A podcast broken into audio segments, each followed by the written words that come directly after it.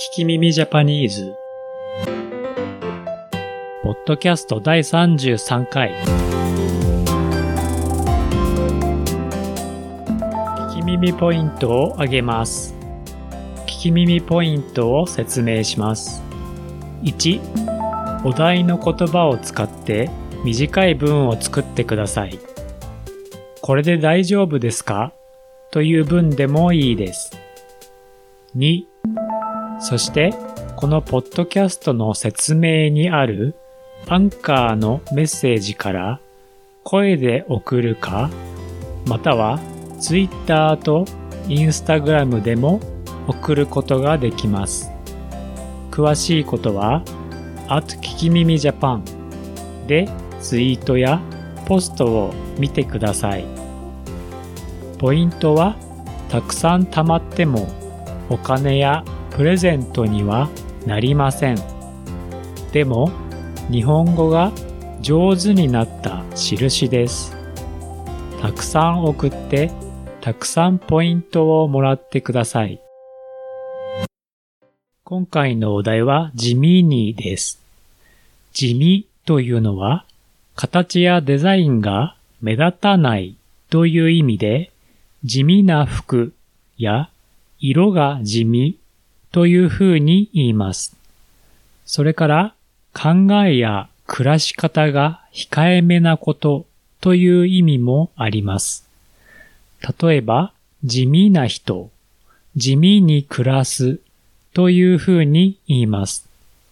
今回は地味にの新しい使い方で、そうは見えないけど意外とという意味です。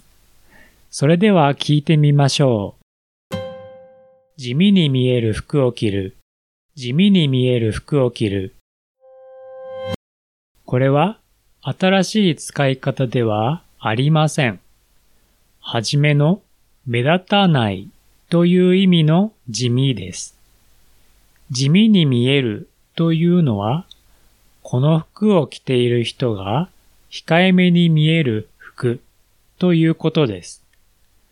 自然な色や細い服を着ると控えめに見えるかもしれません。逆立ちできるの地味にすごい。逆立ちできるの地味にすごい。逆立ちは手で体を支えて足を上に上げて立つことですね。逆立ちができるのすごいではなくて地味にすごいですから、すごく見えないけどすごいという意味です。逆立ちができてちょっとびっくりという気持ちもあります。とてもすごいと言わないで地味にを使うのは褒めるのは少し恥ずかしいという日本人の気持ちもあるかもしれません。どっちがいいか地味に悩む。どっちがいいか地味に悩む。どっちがいいか簡単に決められそうなのに意外と決められないということです。地味に困るや地味に便利だという風にも使います。そうは見えないけどすごいこと探してみてください。明日は地味に月曜日だし、明日は地味に月曜日だし。これは少し難しい使い方ですね。地味に月曜日というのは目立たないけど月曜日になっていた。もう月曜日です。ということです。地味にストレスという使い方もあります。目立たないけどストレスが溜まります。ということです。今回の聞き耳ジャパニーズいかがだったでしょうか？私は日本語の先生をしています。